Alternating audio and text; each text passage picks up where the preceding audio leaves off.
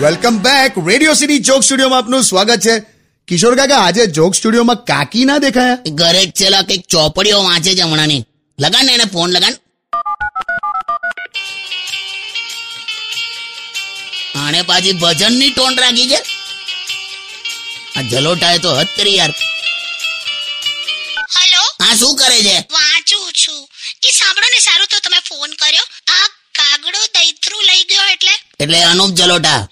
કઈ નઈ પછી ઘેર આવીને સમજાવું તને. સાંભળો બીજું આ આ- આ જલેપે નમક છીડકના. એટલે? જલે નમક છીડકના તો એકદમ ઈઝી છે. બકા હા એટલે પેલું ઓલરેડી કોઈ દુખી હોય અને આપણે હળી કરી આપીએ ને ખ્યાલ આવ્યો ના. અરે તું પેટ્રોલ પંપ પર મિનિસ્ટર નો હસતો ફોટો હોય છે ને એ જલેબે નમક છીડકના. શું યાર કાકા તમે? ઓકે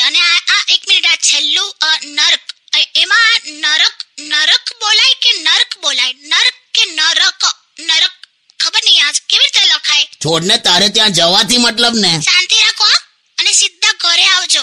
પેલા કોલેજ વાળા રસ્તે થઈને ના આવતા.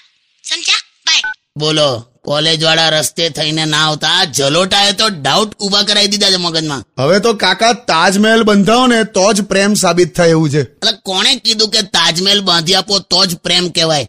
અને પેલી થાકી ગઈ હોય ને તમે ખાલી લોટ બાંધી આપો ને તોય પ્રેમ કહેવાય. વાહ કાકા વાહ. Stadium with radio city ninety one point one Next